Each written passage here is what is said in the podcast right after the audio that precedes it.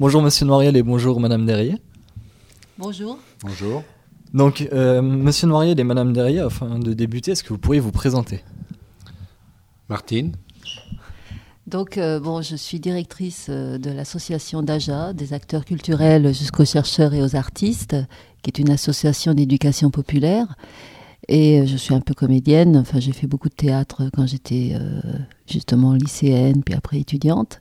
Et puis, euh, j'ai fait des études euh, diverses euh, de publicité, de, de gestion et euh, de, artistique également. Et pour finir, j'ai monté un bureau de théâtre qui s'appelle Les Petits Ruisseaux. Et euh, c'est un peu à- grâce à ce bureau qu'on a réussi à faire euh, ce que l'on fait actuellement avec Gérard, c'est-à-dire un travail avec des artistes, euh, monter des spectacles qui euh, euh, traitent de sujets euh, sociétals et euh, euh, par rapport aux discriminations, à l'immigration, et voilà. Ben, moi, je m'appelle euh, Gérard Noiriel, donc je suis euh, directeur d'études à l'école des hautes études, historien, sociologue et euh, spécialiste des questions d'immigration et de- d'histoire des, des classes populaires. Donc Monsieur Noiriel, vous êtes venu aujourd'hui au lycée Schumann avec Madame Derrier, euh, Derrier pour tenir une conférence sur le thème de l'immigration dont vous êtes un spécialiste. Ce n'est pas tant de cette thématique que je souhaitais m'entretenir avec vous, mais plus sur des sujets actuels, peut-être plus en rapport avec votre dernière publication, j'y reviendrai après. Avec notre radio scolaire, je me suis lancé cette année dans une réflexion sur la notion d'autorité. Ma première question est toute simple. En tant qu'historien, pensez-vous que nous traversons actuellement une crise d'autorité? Bah, le thème de la crise d'autorité, c'est un thème récurrent. hein. Quand on prend l'histoire de, la France, on le retrouve à toutes les époques. Je dirais, à chaque fois qu'il y a une, des, formes de contestation, des luttes sociales importantes, les, élites, c'est-à-dire ceux qui détiennent l'autorité, disent qu'il y a une crise d'autorité. Donc euh, voilà, moi, sur la longue durée, je ne verrais pas euh, la situation actuelle comme une situation catastrophique du point de vue de la crise de l'autorité. Il y a eu des périodes bien plus graves du point de vue de la crise de l'autorité. Si vous voulez, si vous prenez les années 30, par exemple, où le rejet du parlementarisme est beaucoup plus fort encore qu'aujourd'hui, où il s'accompagne de violence, puisqu'on c'est l'époque des ligues d'extrême droite, etc., qui, qui étaient violentes, qui ont amené d'ailleurs plus tard le régime de Vichy, qui est une rupture par rapport à la République. Donc voilà, il y a, il y a des périodes beaucoup plus dramatiques, mais on peut dire aussi, il est vrai, notamment suite au mouvement des, des Gilets jaunes, qu'il y a une, une, une crise au sens d'une interrogation très importante et profonde sur le fonctionnement de l'autorité dans notre pays. Existe-t-il dans l'histoire de notre pays des mouvements semblables à ce que nous vivons actuellement? Peut-on parler de cycle historique Des, de cycles, je dirais pas de cycles, même si on pourrait retrouver peut-être des dimensions cycliques, au sens où les, les crises politiques euh, sont souvent liées à des crises économiques. Donc, comme les crises économiques euh, ont ressurgi de façon cyclique euh, depuis le début du capitalisme, évidemment, il y a toujours un lien. Je parlais des années 30 Oui. tout à l'heure, c'est aussi une période de crise économique. Euh, la précédente crise d'autorité majeure avant les années 30, c'était à la fin 19e avec le mouvement boulangiste. C'est aussi une période de crise économique. Voilà. Mais en même temps, il y a, euh, vous voyez, c'est un cycle, mais il y, a, il y a des transformations dialectiques, on pourrait dire. C'est-à-dire que aujourd'hui, euh, on est quand même dans une société qui fonctionne de façon euh, très différente de, de- de- du fonctionnement même de la démocratie ancienne. Moi, c'est ce que j'appelle le passage de la démocratie du- de parti à la démocratie du public. Donc euh, voilà, il faut resituer la, mise en cause du fonctionnement du pouvoir, je dirais, aujourd'hui, dans un cadre qui est lui-même nouveau, c'est-à-dire la- l'affaiblissement des partis politiques, euh, l'émergence des réseaux sociaux, etc., toute une série de facteurs qui transforment euh, le fonctionnement de nos démocraties. Mais après, du coup, du point de vue démocratique, c'est une transition complète? Là, c'est qu'après coup hein, euh, qu'on pourra dire que c'était une transition. Les historiens du futur pourront, pourront analyser ça. On ne sait jamais euh, où les choses peuvent évoluer parce que l'histoire n'est jamais écrite à l'avance. hein. Donc, euh, je pense malgré tout qu'effectivement, on est entré dans une période inédite et que, qui crée donc le désarroi du même coup, puisque les gens raisonnent toujours avec des, avec des catégories historiques dans la tête. Ils font référence à du passé pour expliquer le présent. Et il peut y avoir effectivement des, leçons du passé, hein, moi je, suis convaincu, mais en même temps, voilà, il y a une part de, d'imprévu, d'innovation euh, qui euh, euh, ne permet pas de, de, prédire comment les choses vont évoluer, même si on peut dégager des tendances. Moi, je pense que le fonctionnement de, la démocratie, enfin de parti tel qu'on l'a connu dans le passé. Je parle pour la France, hein, parce qu'il faudrait aussi voir que la situation n'est pas du tout la même selon les, contextes, euh, selon les pays. Mais dans le cas de la France, euh, voilà, on est passé euh, d'une époque où il y avait des partis politiques qui recrutaient massivement, qui organisaient l'espace public, à une société où ben, ces partis sont affaiblis, les syndicats sont affaiblis, les formes d'engagement collectif, elles aussi, ont tendance à s'affaiblir. À et en même temps, à l'inverse, on a des, des réseaux sociaux, des liens à distance qui qui se multiplient et qui permettent des formes d'action, comme on l'a vu euh, par exemple avec Nuit debout, le mouvement Nuit debout ou le, mouvement des Gilets jaunes, euh, plus facilement de, mettre en branle, je dirais, des, mhm. gens, mais de petits groupes et souvent de façon éphémère, c'est-à-dire sans qu'il y ait de, de, conjonction des, des, révoltes vers un processus politique de transformation globale de la société. Que pensez-vous de la lutte du mouvement des Gilets jaunes? Euh, allez-y. Il y a aucun non, vous pouvez y aller, il n'y a aucun problème. Je voulais juste euh, réagir par rapport à la première question sur la crise d'autorité, parce que justement, on vient de faire euh, une conférence gesticulée et théâtralisée dans votre établissement, et on a commencé donc, on a dû faire un petit peu d'autorité parce que euh, voilà, c'était un peu euh, bruyant, euh, les élèves réagissaient très fort. Et, mmh. en m'interrogeant là-dessus, je, me dis que c'était surtout une, différence de, de, code. On n'a pas les, les, mêmes codes. En fait, les élèves qui étaient là, ils ont ils ont l'habitude de voir des stand-up, et c'était vraiment une ambiance de stand-up où on réagit très fort. Enfin, c'est une communauté qui réagit ensemble et voilà. Et alors que nous, on présentait une conférence. et euh, en rapport aussi avec du théâtre. Et effectivement, on n'était plus, on n'était pas du tout sur le même, euh, sur le même, euh, dans le même contexte.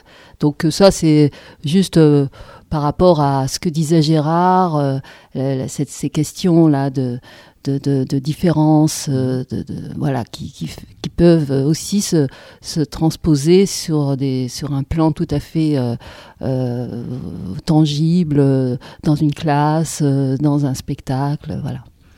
Oui, c'est vrai que ce que vient de dire Martine me permet un peu de préciser ce que j'ai dit tout à l'heure, c'est-à-dire on parle de crise d'autorité, il faut dire euh, où, quand, à quel, à quel niveau se situe. Parce que le, euh, on peut parler de crise d'autorité dans la famille, c'est un des points qui a été, en 68, c'était le leitmotiv, c'est-à-dire bon, euh, le fait que les enfants n'obéissaient plus de la même manière à leurs parents, etc. Bon. Euh, euh, donc il n'y a pas que le niveau politique. Moi j'ai abordé surtout le niveau politique, mais il y a aussi effectivement ces, ces, ces différents niveaux. Et ce que disait Martine, c'est-à-dire que euh, les crises d'autorité peuvent aussi, enfin peuvent être des difficultés ou des hiatus peuvent être présentés comme des crises d'autorité, alors que ce n'en est pas forcément ça peut être des décalages, justement. Et c'était l'exemple qu'a donné Martine, est tout à fait vrai, c'est ce qu'on a expérimenté ici. Hein. C'est-à-dire, si, euh, quand on fait nos, nos, nos, nos, représentations dans un public, auprès d'un public qui a l'habitude d'aller au théâtre, par exemple, il y a une discipline qui s'est créée, parce qu'on sait qu'au théâtre, on ne parle pas, on, voilà, c'est la, la discipline des publics de théâtre. Mais effectivement, si on s'adresse à des publics qui ont d'autres euh, pratiques culturelles, mhm. hein, euh, les concerts rock ou enfin je sais pas où il y a ou les matchs de foot même où le public participe, etc. Évidemment, euh, euh, c'est pas une crise d'autorité. Nous, on pourra le ressentir comme ça parce que nous, on a, c'est ce que je leur ai dit aux élèves. J'aurais dit, je me suis énervé un petit peu en disant, moi, je m'arrête, quoi, parce que ils comprenaient pas que pour nous, c'est déstabilisant parce que on a besoin, voilà, pour faire, pour moi, pour présenter ce que j'ai en tête, pour l'échange qu'on a avec Martine dans une logique théâtrale, on a besoin d'un public qui soit attentif, plutôt euh, euh, voilà silencieux, voilà. Donc euh, c'est pas voilà. D'ailleurs, ça s'est très bien passé après parce qu'on a mis des choses au point, je dirais. Mais voilà, ça aurait pu être pris par par certains comme un problème d'autorité par le fait. Certains auraient pu prendre ça d'un côté comme un abus d'autorité de notre part, et à l'inverse, nous, on aurait pu le prendre comme une crise d'autorité dans l'autre sens. Vous voyez, c'est souvent des choses comme ça. Hein. Ou un manque, euh, manque de respect, euh, une violence euh, réelle vis-à-vis de nous, alors que c'était sûrement pas, c'était sûrement pas le cas. Voilà. Donc du coup, tous les deux, vous pensez clairement qu'aujourd'hui, on est dans un décalage en fait il y a un décalage qui, je pense, a toujours existé, parce que mhm. si on prend l'histoire du théâtre, on s'aperçoit qu'au XVIIIe siècle, par exemple, ou même encore au XIXe siècle, les publics populaires interpellaient les, les, les comédiens, etc. C'est aussi des différences euh, culturelles. Euh, euh, donc les décalages ont, ont toujours existé. Euh, Peut-être aujourd'hui un peu plus fortement parce qu'il y a quand même, on est dans des sociétés plus permissives, oui. où donc euh, bah, les parents n'éduquent plus leurs enfants comme certains le regrettent, hein, d'autres c'est bien, mais il y en a qui le regrettent. C'est aussi par exemple nous, on parle beaucoup de. Moi, je travaille sur l'immigration. Bon, on s'aperçoit que dans le passé, les enfants d'immigrés, ben, ils branchaient pas, quoi. Ils pouvaient pas exprimer leur culture. Ils étaient, voilà, sauf dans leur vie privée, mais dans, pas, mhm. pas, publiquement. Aujourd'hui, ben, de toute façon, il y a les chaînes, les, les antennes paraboliques. Hein, les gens peuvent continuer à avoir des liens avec leur euh, culture d'origine. D'autre part, il y a plus de possibilités pour, pour manifester sa culture, sa musique, etc. Donc, il y a une diversité plus grande qui existe. Donc, l'autorité, elle n'est pas forcément en crise pour autant mais elle va euh, se manifester autrement. Il faut transformer les règles même de ce qu'on appelle euh, l'autorité. Donc au fond, clairement, c'est une remise en question du système actuel, mais pour s'adapter vers de nouvelles formes. Moi, je crois que oui, et particulièrement en France, puisque effectivement, c'est ce que révèle quand même aussi le mouvement des Gilets jaunes, mhm. c'est une inadaptation des, des, gens qui détiennent le pouvoir, qui en France sont euh, dans l'immense majorité issus des mêmes milieux sociaux, et là on revient, euh, qui ne comprennent pas les, les, les, les, modes de fonctionnement des classes populaires. Donc dans les sociétés plus démocratiques que la nôtre d'un point de vue social, je pense peut-être aux pays de, de Scandinave par exemple, eh bien évidemment ça se passe mieux parce qu'il y a aussi des formes de respect de la diversité culturelle et donc euh, des possibilités de, de mettre en place des formes euh, de régulation, comme on dit, euh, donc qui soient autoritaires, mais qui manifestent quand même un respect de la loi, un respect des institutions, etc., un respect des personnes. Oui. Euh, voilà, dans des, cadres qui sont différents d'une autre, parce que nous, on est dans une société où il y a une verticalité du pouvoir qui, du coup, bah, suscite euh, régulièrement des, réflexes de, révolte. Mais après, du coup, cette verticalité du pouvoir, est-ce que c'est pas une utilisation peut-être abusive d'un passé historique où on voudrait refaire le passé euh, au moment présent? Je sais pas ça si il y a les références euh, peut-être de la Révolution française ou mhm. de, de, qui peuvent jouer. On l'a vu avec les gilets jaunes, les cahiers de doléances, etc. C'est vrai que la France, les Français ont une tradition comme ça, une tradition de contestation qui surprend souvent les pays étrangers les pays, entre, même en Allemagne ou en, Suède, où l'habitude de la négociation, de régler les problèmes entre gens raisonnables, bon, avec des syndicats, par exemple, qui sont beaucoup plus puissants, ou, qui, qui syndiquent la, la, grande majorité des salariés. Mmh. Il y a des formes de, de, de, de voilà d'intégration sociale à différents niveaux qui font qu'il n'y a pas besoin d'en passer par des manifestations aux Champs-Élysées pour se faire entendre. Donc euh, voilà, en France, on est à la fois il y a une culture de la revendication qui, ça c'est très ancien, hein, et, qui s'adresse aux, politiques. La Révolution française c'était roi, on s'adresse au roi. Hein. Maintenant, on s'adresse au président. Et, voilà, il y, a cette tradition-là, très très centralisée, c'est aussi le poids de Paris, euh, très verticale, on le disait tout à l'heure, qui euh, contribue au côté spectaculaire des divergences qui peuvent exister dans une société. Mais du coup, là, vous parliez de Paris, mais pour vous, la divergence, elle se fait que Paris est peut-être déconnecté de la province, et donc des éventuelles difficultés euh, par rapport au manque d'infrastructures, de services publics. Euh, oui, il y a cette dimension-là qui, euh, à mon avis, euh, ça dépend ce qu'on appelle Paris. Hein, je dirais les beaux quartiers de Paris, oui. oui. Mais Paris, la région parisienne, les problèmes sont aussi présents. Si vous prenez les banlieues, euh, le, le, le, déficit de, de, de, de, pouvoir public, tout ça, ça se pose aussi là. Donc c'est pas, faut pas trop. Ça a été un peu trop schématisé ça entre une France rurale ou autre et, et Paris. Non, c'est plus complexe. Hein. Mais globalement, oui, il y a, y, a, y a une France qui gagne, il y a une France qui perd aujourd'hui à tous les niveaux. Donc la question des infrastructures est une de ces dimensions-là, mais, mais ce n'est pas la seule. Madame Derrier, je vous voyais réagir, vous avez votre sentiment dessus? Euh, non, moi je, je, vois ce mouvement des Gilets jaunes d'une façon très euh, favorable, en me disant tiens, ça, c'est bien, ça va faire bouger un peu mhm. les, les choses. Euh, bon, non, je, je, laisse Gérard parler sur les questions historiques. Mais là, moi, ça m'intéresse. Au fond, votre, le point favorable à ce mouvement, c'est dans la forme que ça prend, dans les bah, revendications qui sont portées? Oui, je trouve que c'est vraiment, c'est vraiment intéressant. Déjà, leur façon d'être de, d'être regroupés avec leurs gilets jaunes. Hein, bon, euh, c'est un costume finalement, donc moi ça me parle parce que c'est un symbole. Il manie des symboles euh, pour être visible. Je trouve ça déjà très bien. Ensuite, euh, bon, bah, ce qu'il revendique, c'est tout à fait légitime. cette différence qu'il y a par rapport justement aux infrastructures, voilà, d'une région à une autre, hein, parce que c'est peut-être pas seulement entre Paris et, et la province, mais euh, entre différentes régions. Et puis euh, ce, rapport aussi à l'impôt euh, qui n'est plus, voilà, qui on, on, voit plus trop à quoi servent les impôts. Et je trouve que ça c'est vraiment intéressant que que le, le peuple, enfin que les gens sachent où va l'argent. Et il euh, n'y a pas assez de communication là-dessus euh, de la part de l'État. Et on est, euh, on a vraiment le sentiment, effectivement, et c'est ça qui alimente aussi les, les, dérives autoritaires hein, ou nationalistes. C'est, c'est, on a le sentiment qu'on est, qu'on est dicté par, par d'autres lois que par celles d'un pays on est euh, on est soumis euh, euh, un peu à l'Europe, aux lois de l'Europe, aux lois du monde. là, le, réchauffement climatique, tout ça, ça a des incidences, mais il n'y a a rien qui, peut être fait à un niveau mondial, alors que je pense qu'il faudrait vraiment qu'on arrive à s'organiser d'une façon internationale sur, des questions de, ce type. voilà. Mais du coup, Monsieur Norel, ça me permet de rebondir sur euh, ce que disait euh, Madame Derrier. Euh, pour vous, un point de comparaison qui pourrait être semblable avec le mouvement des Gilets jaunes, est-ce que ça pourrait être par exemple la Commune de Paris? Alors, on va fêter, vous savez, le 150e anniversaire, donc c'est d'actualité. dans, deux ans, hein, mm. on, est dans la, conjoncture de, aussi de la, période, puisque c'était de mars hein, de, entre mars et mai 1871.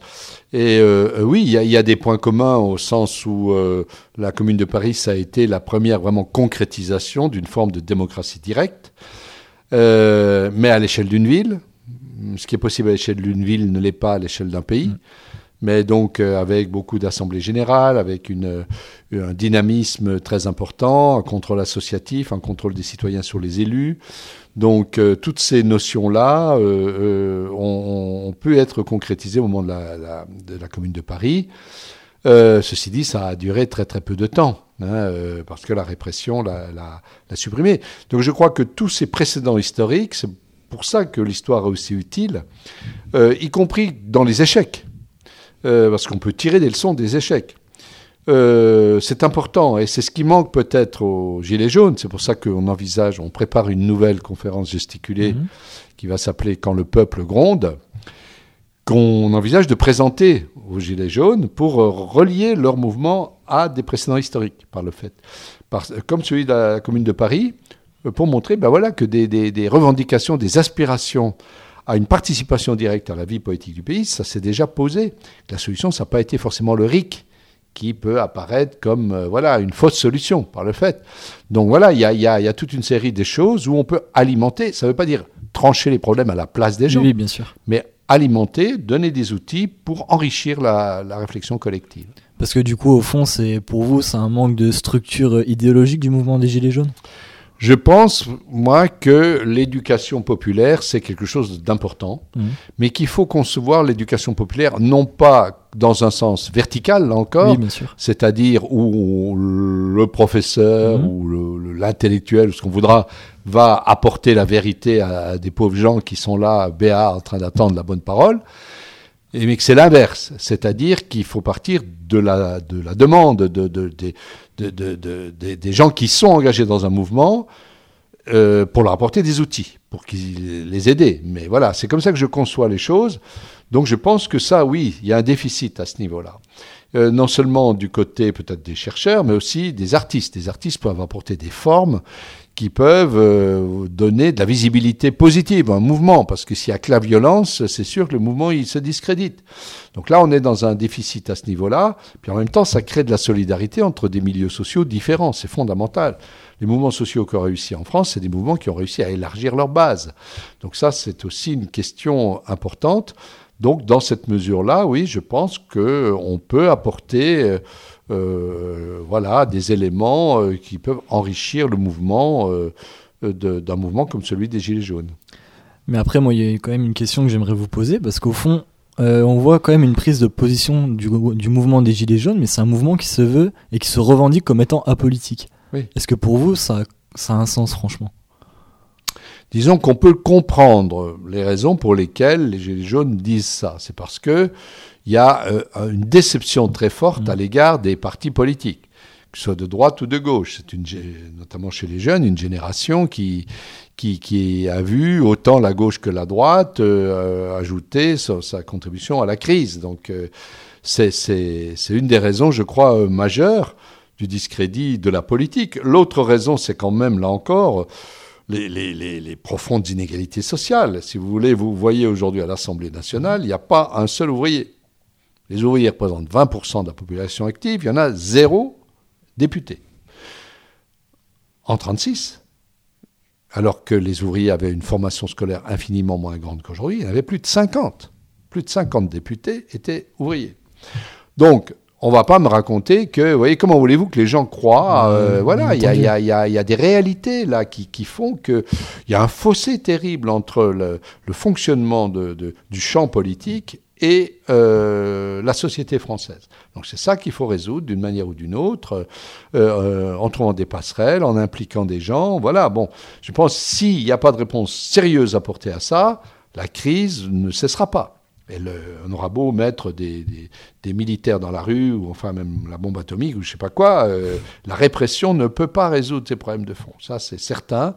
Donc il faut que euh, les, une réflexion collective autour de, ces questions. Mais ça prend du temps. C'est normal aussi que ça ne puisse pas se faire en quelques semaines hein, ou en quelques mois. Mais c'est en tout cas une, nécessité pour résoudre la crise d'autorité qu'on subit aujourd'hui. Parce que là, quand on voit clairement les agissements du pouvoir aujourd'hui, on se rend compte qu'il y a cette déconnexion.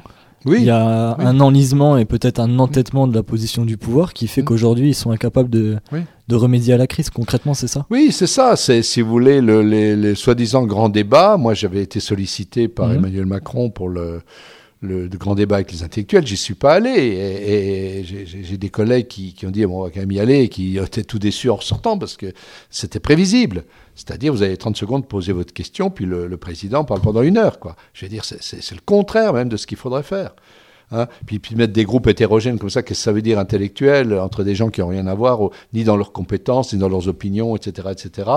Euh, en une soirée et tout, ça ressemble au salon du XVIIIe siècle. Mmh. C'est pas ça qu'on veut. Il y a besoin de groupes, de gens, de compétences euh, ancrés dans les réalités sociales, qui puissent évoquer leurs problèmes, euh, voilà, que ce pas forcément le président non plus qui soit là. Enfin, on n'a pas besoin forcément qu'il soit là tout le temps. Il y a, d'autres gens. Enfin, c'est un fonctionnement collectif normalement un gouvernement. Oui, bien sûr. Donc euh, là, on est, on est, on voit bien qu'on ne prend pas le bon chemin. Hein. D'abord, les réponses sont déjà connues avant le, débat, et à chaque fois, c'est pour redire encore ce débat avec les intellectuels, c'était constamment pour légitimer des décisions qui sont prises avant. Donc, euh, moi, je ne pense pas que ce soit la bonne solution. Alors peut-être que euh, euh, ces gens-là se disent que les sondages actuels euh, voilà, ne sont pas défavorables et que donc eh ben, il faut continuer comme ça. C'est un mauvais calcul. Parce que je trouve que la chance du mouvement des Gilets jaunes, c'est justement que la forme prise par ce mouvement social, quoi qu'on en dise, était pacifique, était voilà bon enfant, qu'elle voilà avec bon des évidemment des, brebis galeuses, comme on dit, ou des choses qui étaient. Voilà, mais globalement, c'était un mouvement social extrêmement réjouissant dont il aurait fallu s'emparer pour justement euh, traiter les problèmes de fond. Apparemment, c'est pas ce qui va être fait. Bon, donc la suite, je dirais la suite au prochain épisode, parce que je suis convaincu que ça ressurgira euh, à brève échéance. Ou alors on ira vers des solutions politiques, euh, genre Trump aux États-Unis ou Orban en, Hongrie, etc. C'est ça qui nous prend au nez, je pense. Mais après, là où, là où je trouve intéressant, c'est dans la lettre que vous avez fait à Emmanuel Macron, et ça m'a beaucoup amusé quand je l'ai lu, c'est la référence que vous faites à Georges Clémenceau. Oui. Vous pensez euh, concrètement que Georges Clémenceau, on le retrouve dans sa, gestion politique, quand on voit quand même le retournement d'idéologie qu'il a eu au cours euh, de sa vie. Et là, vous l'assimilez à Emmanuel Macron? Oui, je pense qu'il y a de cela. D'ailleurs, Clémenceau fait partie des grands hommes qu'il avait cités dans son panthéon. Et Clémenceau, effectivement, au départ, il est très, c'est un des acteurs des droits de l'homme, hein, il est très engagé. Quand on lit le programme présidentiel de Macron, on retrouve aussi, c'est quelqu'un qui avait la faveur d'ailleurs des associations, parce que, disait, bon, sur le plan économique, il est libéral, mais au moins sur les droits de l'homme, il est, et là, il avait un discours très positif, très généreux. Il était même plus à gauche que Hollande et Valls sur la question, ou quand il avait critiqué la déchéance de nationalité, etc. Et, pas brutalement, et c'est lui qui est responsable de cette loi immigration et asile là qui est extrêmement dur, qui, scandalise les associations.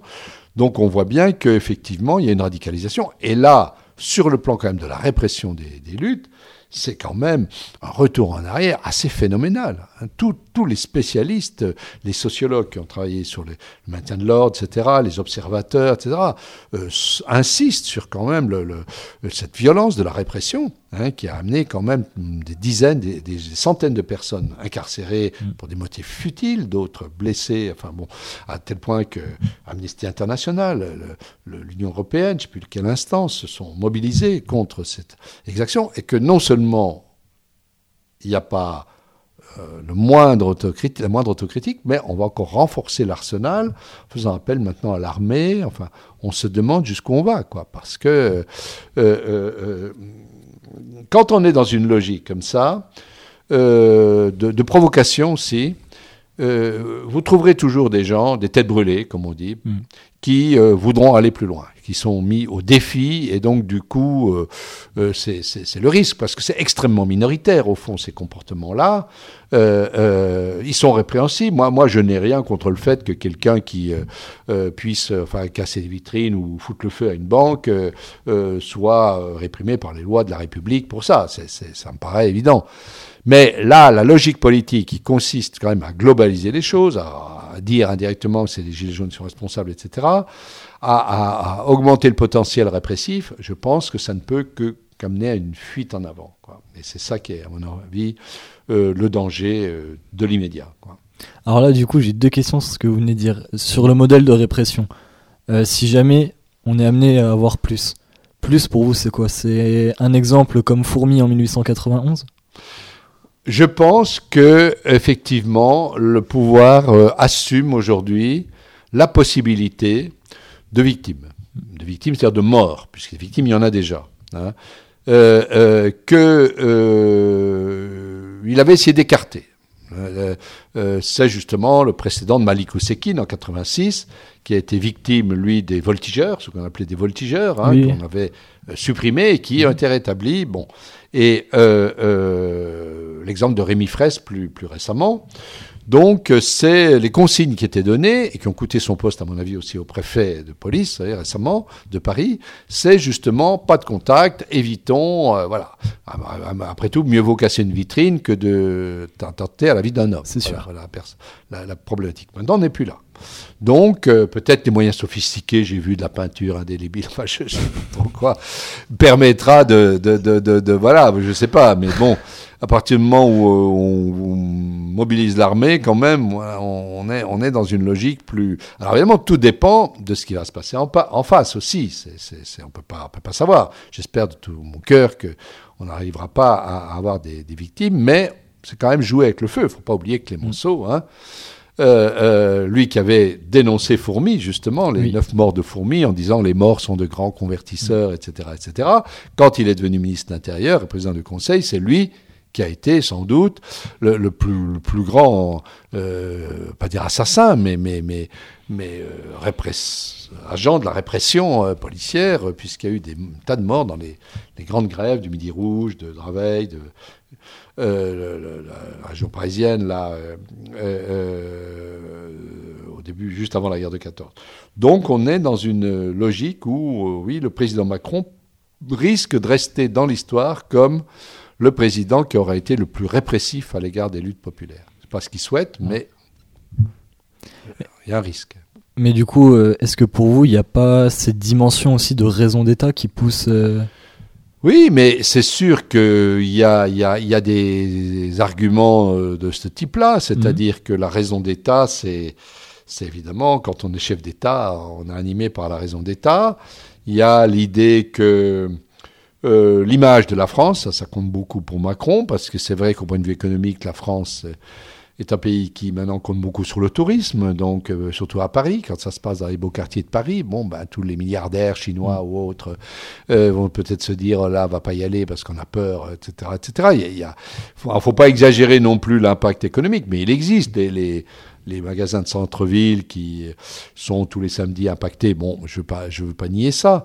Et puis, de manière ou d'une autre, c'est pas normal que toutes les semaines, il y ait, ces, affrontements, etc. Mais c'est les manières de vouloir en sortir qui sont pas, voilà, qui, peuvent être contestés. C'est-à-dire, au lieu de, finalement d'entrer dans une véritable négociation autour des revendications des Gilets jaunes, il y a une fermeture d'emblée en disant ne négocie pas là-dessus, rétablissement de l'ISF, etc., parce qu'on a décrété que ceci, cela, etc. Donc, il y a une fin de non-recevoir. Donc, euh, bah, les autres, ceux qui luttent, bah, qu'est-ce qu'il leur reste? Soit ils s'écrasent, soit ils continuent. Mm. Bon, là, ils ont choisi de continuer, et, voilà, et si on ne repose que la répression, il peut y avoir un engrenage euh, qui soit un jour ou l'autre fatal, et là, qui aurait bien des conséquences bien plus graves. Parce qu'imaginons qu'il y ait des morts, euh, la responsabilité de l'État, euh, le plus haut sommet de l'État, sera engagée. Mm. Voilà, donc c'est... Je ne souhaite pas du tout, je ne dis pas que c'est probable, je dis que c'est quand même un risque qui a été pris sciemment. Et du coup, ma deuxième question, est-ce que pour vous, il y a un jeu médiatique de surenchère euh, des événements? Le problème, c'est qu'aujourd'hui, on est entré effectivement dans, une nouvelle, dans un nouvel âge de la gestion de la violence, c'est-à-dire qu'il y a cette dimension effectivement médiatique qui, euh, qui est économique au fond, c'est-à-dire les grandes chaînes d'infos en continu, elles, elles, vivent de ça, c'est-à-dire que par exemple au moment des Gilets jaunes, euh, BFM TV, son audience a été multipliée par 4 hein, dans, dans, dans, les journées. Et euh, euh, parce que, évidemment, ça suscite de la curiosité, c'est comme les attentats terroristes. Oui, bien sûr. Donc à partir de ce moment-là, il y a effectivement ce qu'on dit, ce que disent les gilets jaunes. Ils disaient aux cheminots qui avaient manifesté bah, regardez, vous n'avez rien obtenu, personne n'a parlé de vous, et nous, bah, on casse deux vitrines, et puis ça y est, on fait la une, et puis euh, on obtient 10 milliards, je sais au début, etc. Donc il y a une sorte de pédagogie qui pousse les gens à se dire bah, si on veut exister, il faut être dans la violence. Et ça, les médias s'en servent et sont complices, à mon avis, et inversement du coup, le pouvoir stigmatise les mouvements sociaux, les accusant, ça c'est Castaner, c'est le rôle de Castaner, constamment les traités d'assassins, etc., etc. Donc il y, a un jeu avec trois partenaires, les casseurs, qui eux sont des professionnels, de, disons, de la casse, les médias et le gouvernement. Et voilà, ils s'alimentent, les trois pôles s'alimentent au détriment des raisons profondes de la lutte, euh, qui, sont économiques et sociales. Parce qu'après, ça c'est un avis personnel, mais quand on prend un peu de hauteur sur les informations qui, qui reviennent à la télé ou dans, les, ou dans, différents, dans différents médias, pardon, euh, on voit bien au fond cette dimension où bah, ce que traduisent les médias, c'est ce que les politiques disent. Donc au fond, c'est ce que les citoyens ressentent. Est-ce que pour vous, il n'y a pas, y a, franchement, il n'y a pas une déformation au final de l'opinion publique qui fait qu'on a des fins politiques à vouloir peut-être détruire ce mouvement? Donc, euh, je voulais dire que le, le, les, les, les, médias sont le courroie de transmission des, des politiques. Euh, en grande partie, oui. C'est-à-dire, c'est euh, sur le fond, oui. Je veux dire, il y a, y a une, à mon avis une, une gestion globale. Les médias, on sait aujourd'hui, elles sont hyper concentrées. Elles n'ont jamais été aussi concentrées depuis les années 30. Donc il y a une poignée de milliardaires qui possèdent toutes les grandes chaînes, etc. Donc évidemment, eux, ils vont dans le sens euh, euh, des, intérêts des capitalistes, etc. Donc c'est pas du tout dans l'intérêt des gilets jaunes. Ils ne veulent pas le rétablissement de l'ISF. vous comprenez bien. Donc ça, c'est la toile de fond. Oh, vous inquiétez pas. Euh, malgré tout, il y a une autonomie des médias. Ils ne sont pas à la couture, le doigt sur la couture. Et dans la gestion des, des mouvements des gilets jaunes, ils ont eu, euh, ils ont diffusé des images, etc., qui ont déplu fortement, on le sait, à Macron. Ils ont joué un rôle dans l'amplification du mouvement. C'est pas simple, hein, donc il y a aussi des contradictions. Mais globalement, oui, euh, le, le, message massif qui est diffusé, c'est de discréditer le mouvement. Et chaque fois qu'ils peuvent le ramener sur des questions identitaires, qui sont complètement secondaires, chez les Gilets jaunes, mhm. les médias le font. On a eu le coup du racisme, on a eu le coup de l'antisémitisme avec P. Finkelkraut, etc., où voilà, on en fait une affaire d'État, alors que chez les Gilets jaunes, c'est complètement marginal. C'est un type qui a foutu un gilet jaune, etc. Bon, il y, a toujours dans les mouvements, mais c'est marginal.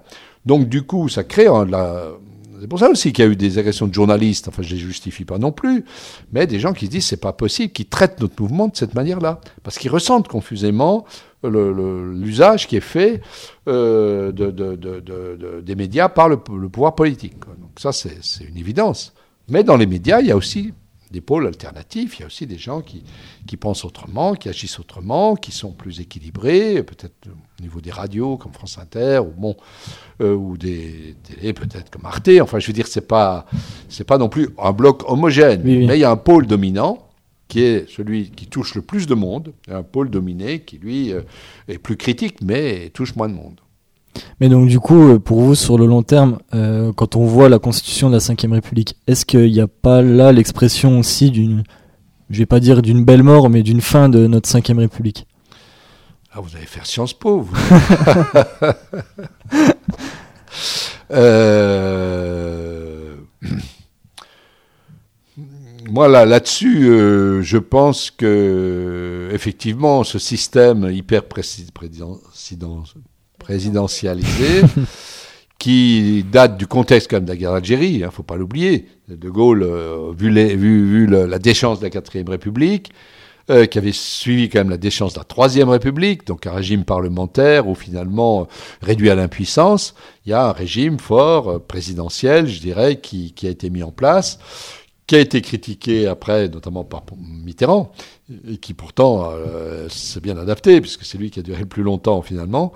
Et euh, voilà, donc euh, aujourd'hui on en voit les limites, parce que ça se rajoute à ce qu'on disait tout à l'heure, la verticalité du pouvoir, l'hyper-présidentialisation, et, et qui est d'autant plus accentuée parce que les médias aussi jouent leur rôle les médias euh, contribuent à, l'héroïsation, ce qu'on appelle l'héroïsation, dans tous les domaines. Il faut des héros, quoi, des héros, qui soient chanteurs, qui soient ceci, qui soient cela.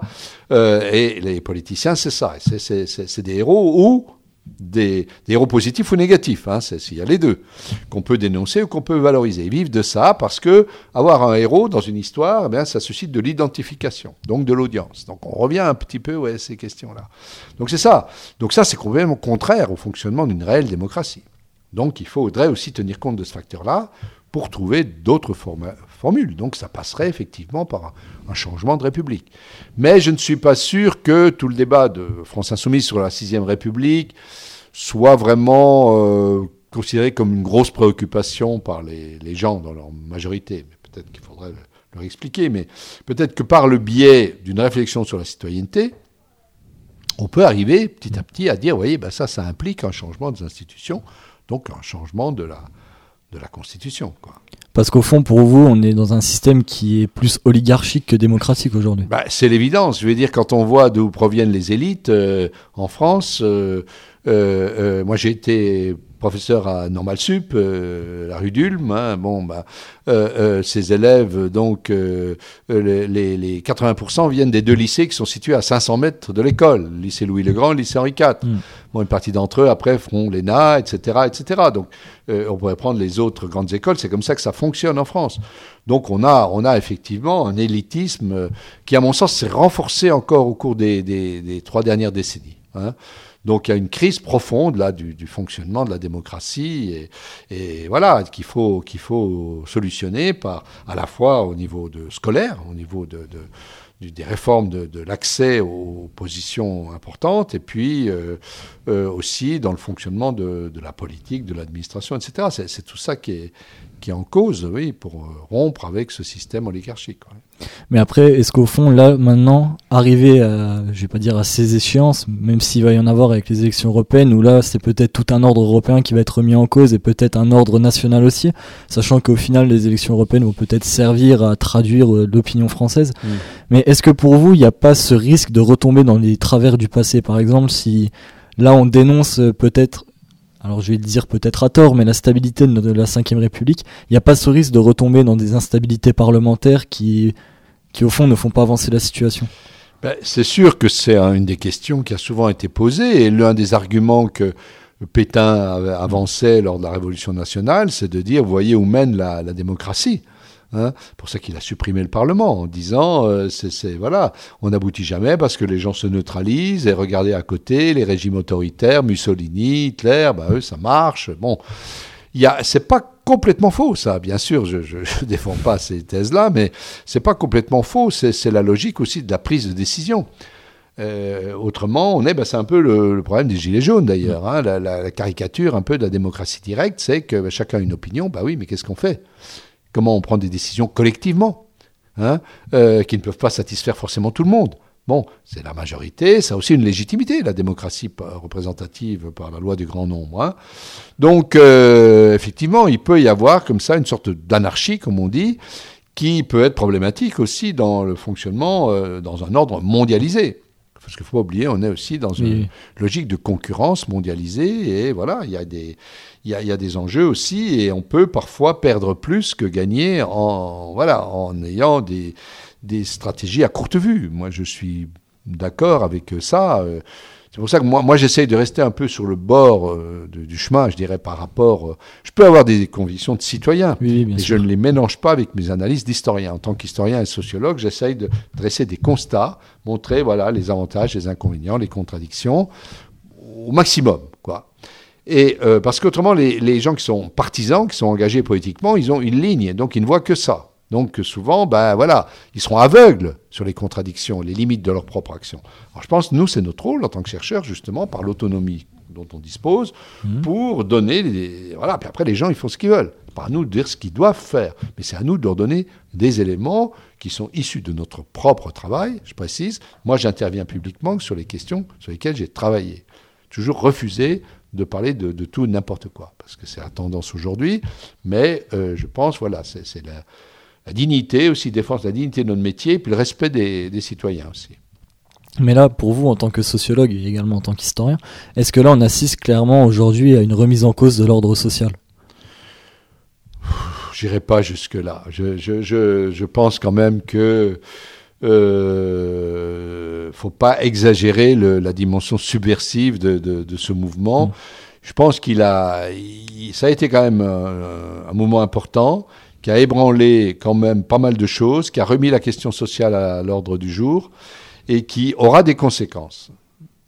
Qui vont, voilà. Mais euh, tout l'enjeu d'ailleurs actuel, c'est justement d'essayer de, voilà, de mesurer, de, de, de, de, peser sur ces conséquences dans, dans, dans, le bon sens. Mais de là à dire que ça va remettre les institutions en cause, je crois pas. Enfin, je veux dire, il faut pas exagérer euh, Bien sûr. Le, le, les effets hein, de ce mouvement qui est quand même très minoritaire. Hein.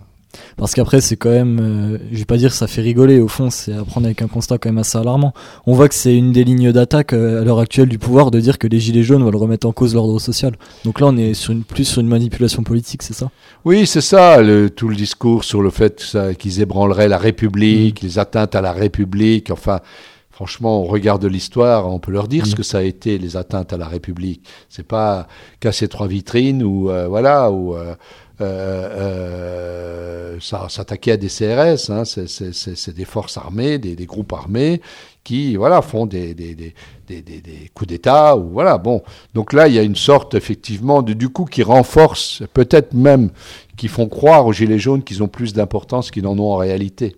Hein, c'est une sorte d'hommage de vice à la vertu, si je pourrais dire, qui, je crois, voilà. Donc euh, c'est pour ça que faut aussi que les, Gilets jaunes réfléchissent à tout ça pour euh, évoluer dans leur stratégie, comme ça peut le faire, par exemple, à Commercy. Le, hmm. groupe de Commercy me paraît beaucoup plus avancé que certains autres groupes parce qu'ils essayent de fédérer, voilà, de créer de la démocratie horizontale euh, entre voilà des, des, des, collectifs, etc. Ça, c'est la bonne voie. Ça, c'est quelque chose qui peut durer dans le temps, qui peut rassembler beaucoup de monde et qui, à terme, peut déboucher. Mais ça peut pas déboucher tout de suite politiquement. C'est pour ça que les, les, les pseudo-partis ou mmh. listes présidentielles, tout ça, qui se précipitent, c'était extrêmement maladroit parce que c'est mal vu, évidemment. Ça fait récupération, quoi. Alors, hop, on a été mis en avant dans les médias parce qu'on était gilet jaune, puis tout de suite, on essaie de récupérer la mise. Comme... Non, ça va pas. Il faudra un travail de fond qui va prendre du temps, peut-être, euh, et avec des échéances électorales, de toute façon, parce qu'on peut imaginer de transformations politiques autres dans notre pays. Hein. Mais par, après, peut-être les échéances municipales, par exemple, ou après les autres élections, là, oui. Mais c'est construire, c'est ça qui est en jeu aujourd'hui. Je pense que, vu la, déliquescence des partis classiques, surtout à gauche, mais aussi à droite, la reconstruction ne, euh, va prendre du temps. Et elle est en gestation. Moi, j'en suis convaincu. Ça part dans tous les sens aujourd'hui, mais d'ici quelques années, grâce à vous, grâce aussi à la mmh. nouvelle génération, on va élaborer. Euh, voilà, Marx disait que les, les, hommes se, euh, ne posaient que des problèmes qu'ils pouvaient résoudre. Plus tout à fait le sens précis de la phrase, mais vous de dire ça. je pense que c'est vrai. Je pense, voilà, on est dans une période de désarroi, mais que des solutions émergeront qui se connecteront aussi à des problèmes qui ont émergé et qui, ont une importance de plus en plus capitale, comme le problème climatique. Mmh. C'est vrai que pour, pour ma génération, c'était pas au cœur de nos préoccupations quand on s'est engagé, etc. Alors qu'aujourd'hui, on voit bien que c'est devenu central et que ça peut être fédérateur. Ça, c'est très important. Euh, si on connecte la question du climat à la question sociale, on trouve peut-être des passerelles aussi pour rassembler des gens qui autrement ne pourront pas se rassembler ça, pour moi, c'est un point important et qu'il faut creuser aussi. Mais là où c'est intéressant de rebondir également, c'est que le là, on voit clairement que le pouvoir d'Emmanuel Macron euh, dénonce le fait que le mouvement des Gilets jaunes se voulait à la base pacifiste et eux le généralisent comme étant violent. Mais dans l'histoire, est-ce qu'on a vu seulement des mouvements où il y avait une forme de contestation qui n'avait pas de forme de violence? Bah, euh, euh, oui, il y, a eu des, euh, on peut dire, les grèves de 36, par exemple. Mmh. Voilà, il y a, elles se font pacifiquement et il y, a, pourtant de la répression après, parce que dès qu'il y a Dès qu'il y a une contestation de l'ordre social, il y a forcément les défenseurs de l'ordre social qui essayent de bloquer le mouvement, etc. Donc, euh, les, évolutions des, mouvements, c'est toujours euh, une responsabilité des deux, des deux côtés. Hein. Donc c'est sûr que s'il y avait eu des négociations, si on a pris au sérieux dès le début ce mouvement-là, il n'aurait pas perduré comme il perdure aujourd'hui et pris et touché des dérives, parce que dès le 17 novembre, hein, il y aurait pu avoir une possibilité d'ouverture de réelles négociations. Ce qui a été finalement relâché en fin décembre par Macron, ben, ça aurait été... Voilà, donc il y avait des autres solutions possibles. Donc euh, on ne peut pas effectivement euh, uniquement euh, voir les choses que, d'un côté. La responsabilité, elle est politique et après tout, c'est bien les, les responsables ceux qui, qui, ont l'initiative, qui peuvent prendre des initiatives pour éviter que les choses dégénèrent comme elles dégénèrent actuellement. Mais parce que pour vous, au fond, Là, actuellement, le mouvement des Gilets jaunes, on voit qu'il y a cette forme de violence, mais je veux dire, dans le mouvement, quand la négociation ne peut pas aboutir, parce que là, on a quand même l'impression que la négociation n'aboutit pas, que les revendications Gilets jaunes ne sont pas entendues, ou alors euh, c'est fait exprès que pour euh, qu'elles ne soient pas entendues.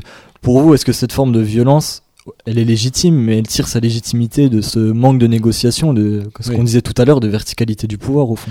Bon, moi, je ne dirais pas que la violence est légitime. Hein. Je, dirais qu'elle existe et qu'elle mhm. a des raisons. Voilà, c'est un peu une nuance, mais euh, euh, et que effectivement, euh, elle, on ne voit pas quel débouché ça peut avoir non plus. Ça, c'est clair. Donc, voilà, comment on en sortira? C'est une question qu'on peut se poser. Euh, on peut penser, c'est ce que c'est ce qu'escomptait le pouvoir, que ça tombe en déliquescence, que les gens se, finalement se, démobilisent, etc. Ça a été en partie vrai, mais pas totalement vrai. Hein. donc il ne reste plus que les plus déterminés, si c'est ça. Donc, euh, euh, dans la suite, alors est-ce que ces nouvelles mesures répressives vont dissuader, etc. Euh, je pense pas, moi, euh, que ça aboutira totalement. Mm. Mais voilà, il y a, y a, toujours des manières de rebondir. Enfin, je veux dire, s'ils peuvent plus aller aux Champs-Élysées, ils peuvent aller ailleurs. Ou bon, il y, y, a des. Euh, donc, le problème ne sera pas résolu de, de cette façon-là. Mais je pense que pour les Gilets jaunes, il ne faudrait pas que leur seule issue, ce soit de trouver des parades pour contourner les forces de l'ordre. C'est pour ça que euh, toutes les, les, choses qui se font, et dont on parle jamais d'ailleurs, hein, parce que ça passe silencieusement, mais les structurations des collectifs, je pense par exemple à ce qui se fait à Saint-Nazaire, avec mhm. la Maison du Peuple, qui, qui, a ouvert ses portes, il y a d'autres endroits où on rassemble des gens qui régulièrement commencent maintenant à se retrouver, ou dans lesquels il y a aussi des, des syndicalistes, où il y a des gens des associations, etc. Si ce type de mouvement se développe, euh, qui trouve des formes nouvelles en combinant aussi les réseaux sociaux, etc., mais aussi de la présence physique, de lien social entre les gens, oui, ça, ça transformera les, choses. Mais ça ne se fera euh, que petit à petit. Donc euh, c'est comme ça que peuvent être élaborées des revendications, qu'elles puissent remonter, qu'il puisse y avoir des solutions de choix de délégués qui puissent être remplacées, enfin responsabilité tournante, comme on dit. voilà, il y, y a, ces solutions-là sont possibles, mais elles s'installeront dans la durée. C'est ce qui peut arriver de mieux à ce mouvement. Et donc du coup, une, dernière question et on conclura là-dessus parce qu'on a fait le tour de la question, et même plus que le tour de la question. Pour vous, est-ce que ce mouvement des Gilets jaunes, il va passer à la postérité? Alors, euh, euh, je pense qu'il restera, euh, oui, dans les dans les chroniques ou les manuels d'histoire, peut-être pas dans 3000 ans, mais enfin bon, comme un mouvement important, oui, dans, dans les dans l'histoire, mm. voilà, de, du début du XXe siècle. Et je pense, moi, mon analyse, mais c'est un peu tôt pour la faire, mais c'est que on, mettra à peu près euh, euh, ça sur, euh, au même titre que l'élection de Trump aux États-Unis, que la victoire de Macron, que le Brexit, etc.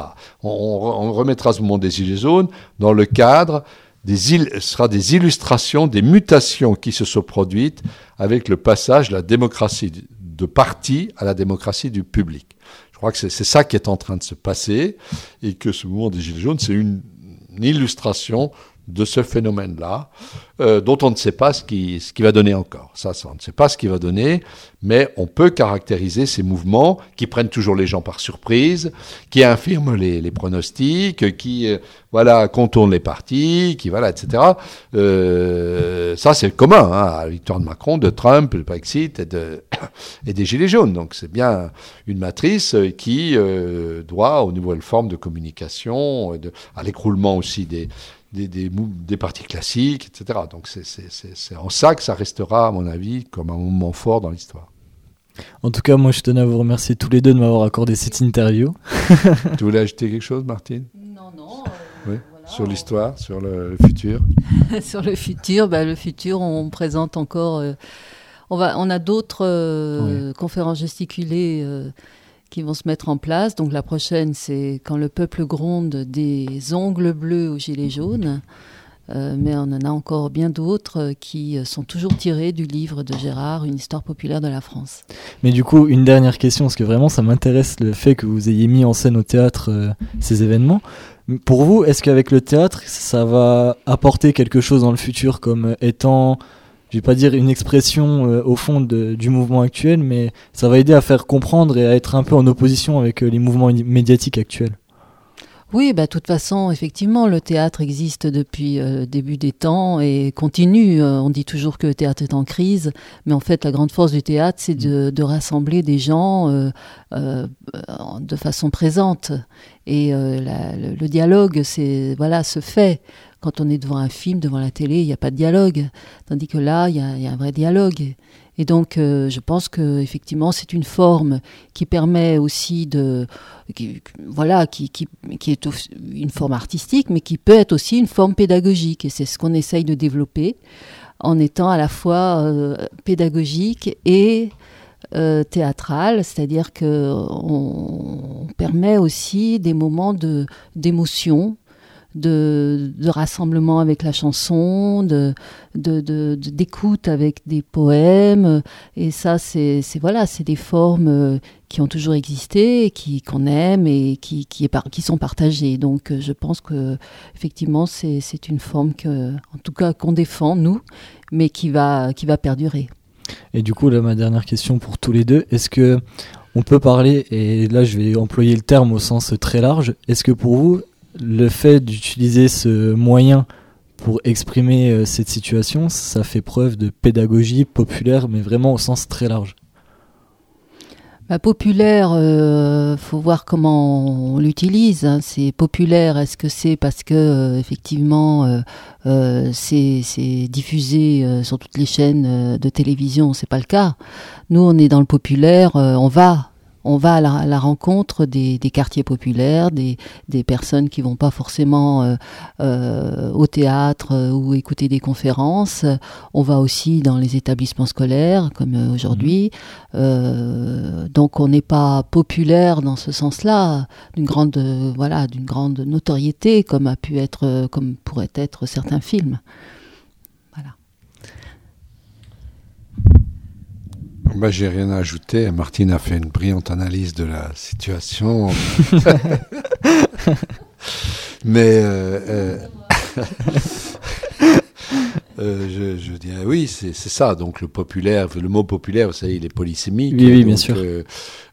certains disent être populaire, c'est avoir de l'audience. Hein, c'est d'ailleurs souvent ce que nous disent mm. les journalistes quand on leur dit pourquoi vous passez là de ces conneries, mais ils disent bah oui, nous on est populaire, on a on a 3 millions de de gens qui regardent, alors que vous, euh, voilà, bon, mais oui, mais populaire, ça peut être aussi toucher un public, pour nous, voilà, que, qu'on a envie de toucher avec des, des, un fond, des arguments qui sont sérieux, voilà, c'est, cet enjeu-là que, qui, pour nous, prime. Hein. Merci. Merci. Euh, c'est nous qui vous remercions. Euh, bah, c'est moi qui vous remercie beaucoup. Bravo. Merci. On va juste laisser Madame Godin venir pour faire la photo parce que je la vois tourner ah, depuis tout à l'heure. Bah, dis-lui d'entrer. Je vois tourner depuis tout à l'heure, on peut faire la photo. Non, c'est même pas faire la photo, je suis attendue en réunion en fait. Oui, on a terminé. Vous voulez vous dire au revoir?